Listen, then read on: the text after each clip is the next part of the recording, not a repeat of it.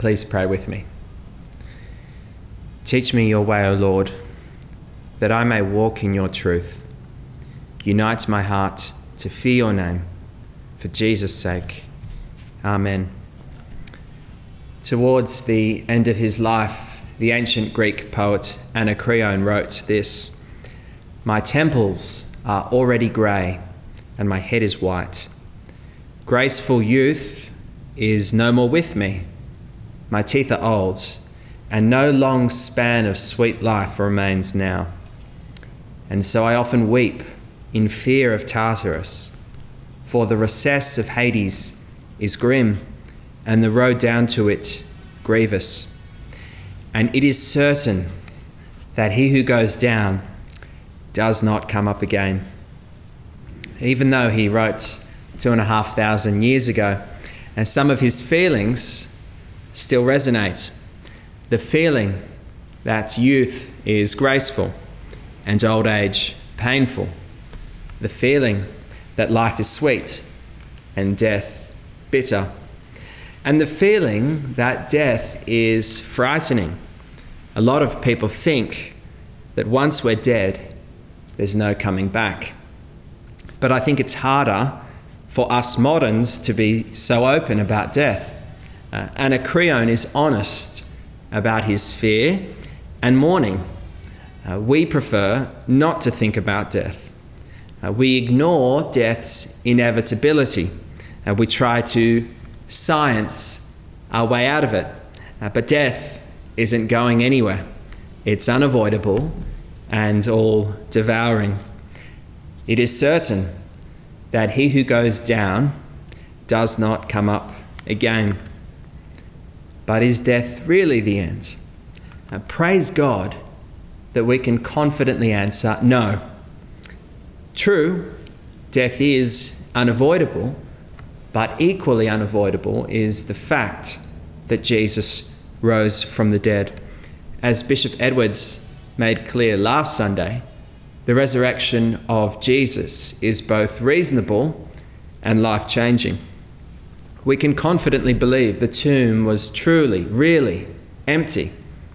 And by believing in Jesus who rose from the dead, we can have life in his name and so be freed from the fear of death. The resurrection of Jesus is such great news uh, that we've decided to explore its meaning in more depth. To do that, We'll spend two weeks considering Psalm 16 and Psalm 116. Uh, these songs are about God delivering people from death, uh, but they're also prophetic. They look forward to God delivering the dead. That, at least, is how the early apostles preached them. So we read in these ancient songs the promise of Jesus' victory over the grave and human salvation from death. My hope for this two week study in the Psalms is that you'll be greatly encouraged by God's commitment to crush death and to save his people. Uh, so let's begin by exploring Psalm 16. The question of who wrote this psalm is an easy one. David did. It's there in the title. And the fact that it's David's writing matters because of who David was. The significance of his identity we'll explore later on. Uh, but let's first see what David wrote. Uh, the song is a simple, heartfelt expression of David's confidence in God, his deliverer. Notice first David's utter dependence on God in verses 1 to 4. The song opens with a cry for help Save me. Uh, it's actually an argument. David argues that God is obliged to help him. Save me because I've taken refuge in you. I'm calling on you, God. I'm knocking at your door.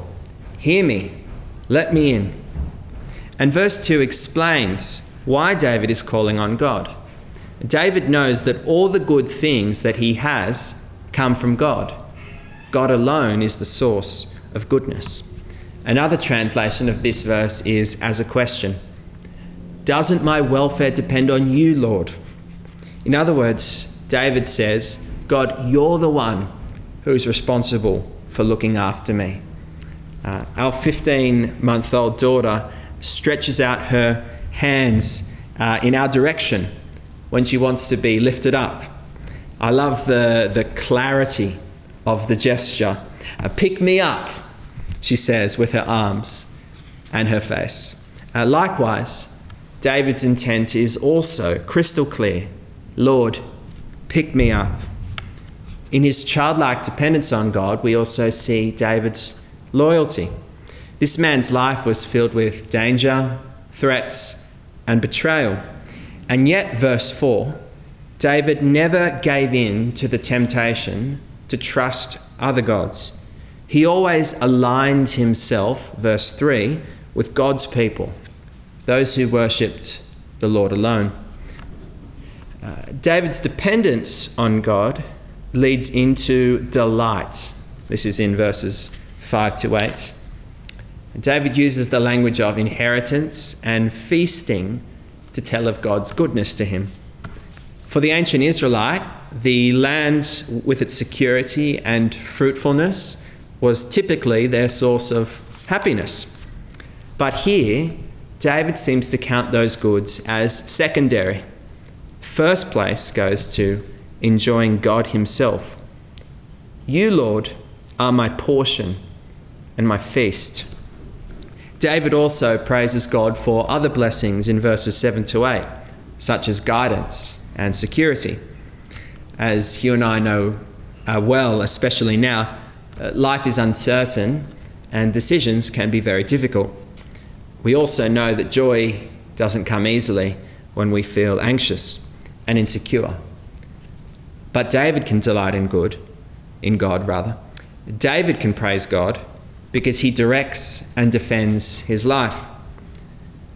And then there's this final theme of the song deliverance. Uh, reflecting on this psalm, I was so struck by David's confident tone. There's no sense of dread or doubt in his voice. He's so assured of God's care. Even death loses its power to frighten. David is convinced, verse 10, that God will protect his life. So he's glad and restful. Dependence, delight, deliverance. It's a lovely, encouraging song. But it's more than that, because this psalm is actually prophetic. And David, you probably know, was king of Israel. But we heard in Acts 2 that David was also a prophet. Listen to Acts chapter 2, verses 30 to 31. Peter preached David was a prophet and knew that God had promised him on oath that he would place one of his descendants on the throne. Seeing what was to come, David spoke of the resurrection of the Messiah, that he was not abandoned to the realm of the dead, nor did his body see decay. The point is this Jesus' rising from death declares his royal identity. I'll say that again. Jesus' rising from death declares his royal identity. Often on Easter Day, we emphasize Jesus' defeat of death, which is wonderfully true. But if that's all we say, we miss the whole picture. Jesus defeats death because of who he is, and who he is is king. Now listen to the logic of the apostles. God won't abandon his holy king to the grave. Therefore, death can't keep hold of God's king. King David died, was buried, and his bones are still entombed. But Jesus has been risen or raised from the dead. Therefore, Jesus, not David, is the Messiah, God's promised king. In other words, the wait's over the longed for promised king has come. This is the testimony of the apostles. This is the message of the gospel.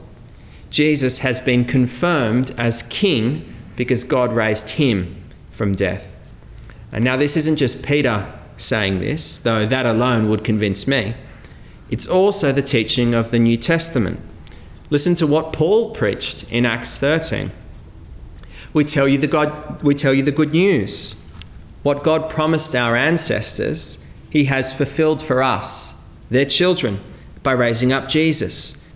As it's written in the second psalm You are my son, today I have become your father. God raised him from the dead so that he will never be subject to decay. As God has said, I will give you the holy and sure blessings promised to David. So it's also stated elsewhere You will not let your Holy One see decay. Now, when David had served God's purpose in his own generation, he fell asleep. He was buried with his ancestors, and his body decayed. But the one whom God raised from the dead did not see decay. Therefore, my friends, I want you to know that through Jesus, the forgiveness of sins is proclaimed to you. Paul's logic is identical to Peter's. Jesus, raised from the dead, has assumed David's throne. But unlike David, Jesus will reign forever as God's true son. In my study at home, on top of the bookshelves, there's a portrait of a young woman in regalia. Uh, the woman portrayed is Her Majesty Queen Elizabeth. Last Monday, the Queen gave a message of support to the United Kingdom. The Queen addressed the COVID 19 crisis, giving thanks to frontline workers the Queen also endorsed the solidarity shown by all Britons. I was amused by some of the YouTube comments below the video.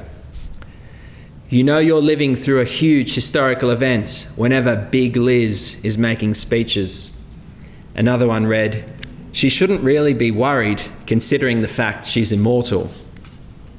But despite the prayer and the anthem, God save the Queen.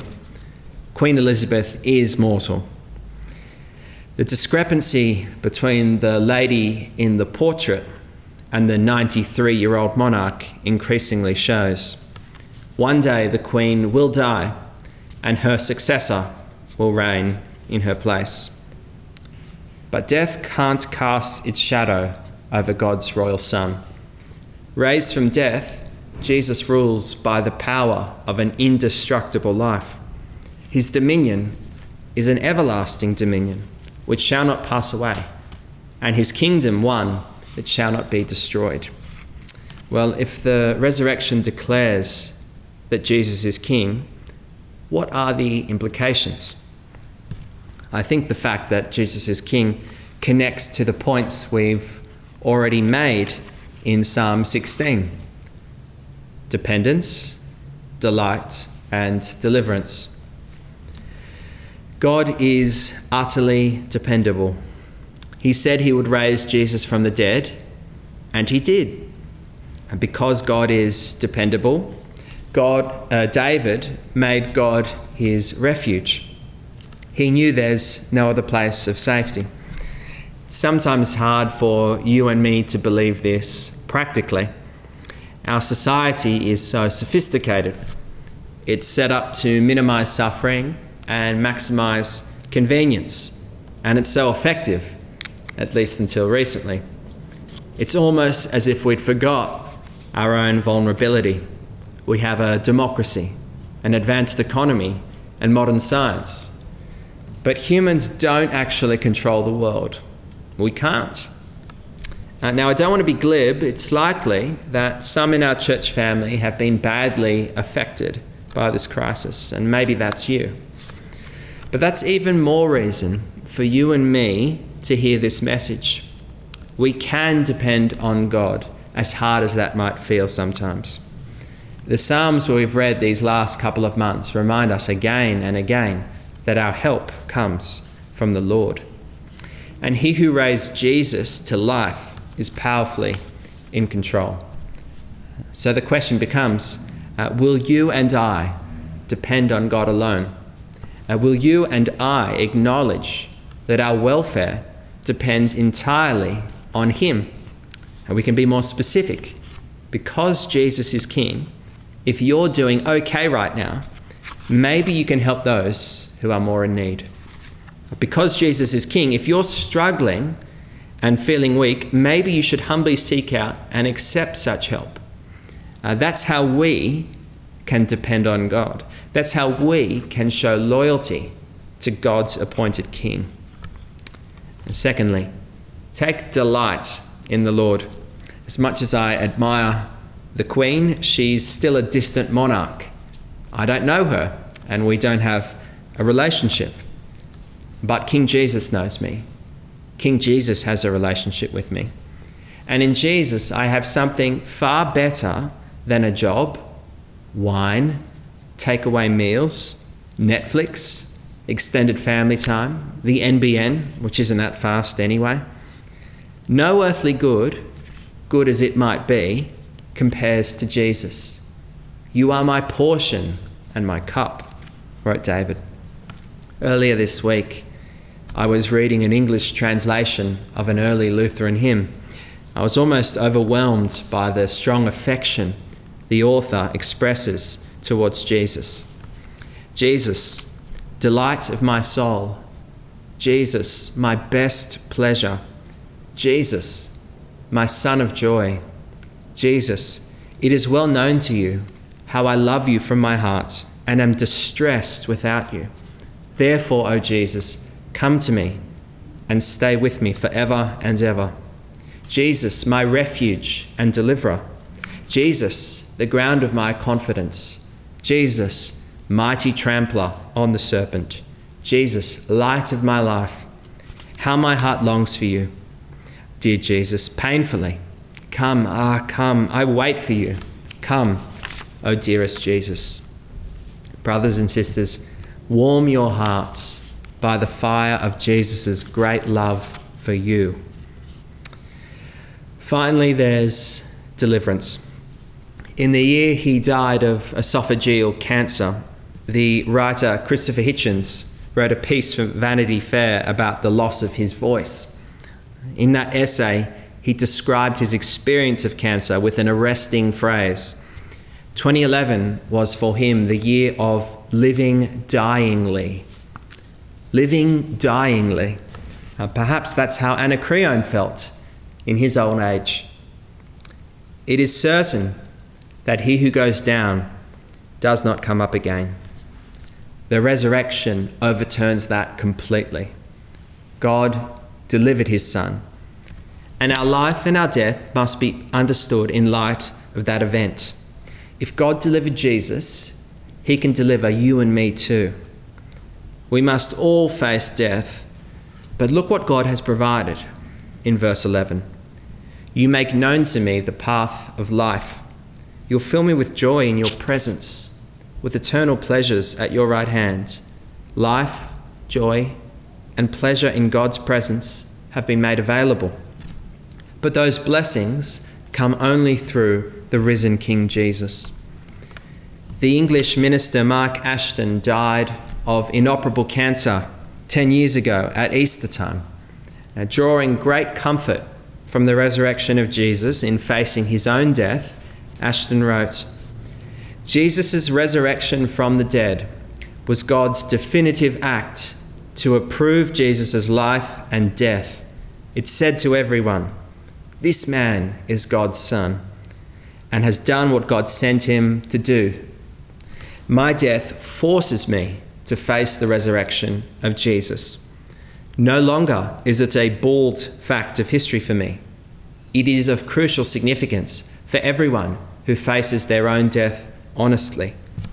Jesus has already risen. If I know him now, I will know him then. Ashton could face death with courage and strong hope because he knew where he stood with King Jesus. And so can you and I. Because for the Christian, uh, death is not the end, it becomes rather a kind of sleep. As Paul writes, For since we believe that Jesus died and rose again, even so, through Jesus, God will bring with him those who have fallen asleep. So while we can be truly safe now, our deliverance comes ultimately at the resurrection of the dead, when King Jesus returns in glory to claim his kingdom. What will our experience of resurrection be like? We'll explore that next week. For now, we only need to recognize God's declaration made on Easter Sunday concerning our Lord Jesus You are my son. Today I have become your father. Ask of me, and I will make the nations your heritage, and the ends of the earth your possession. Your throne is forever and ever. Sit at my right hand until I make your enemies a footstool for your feet. Amen.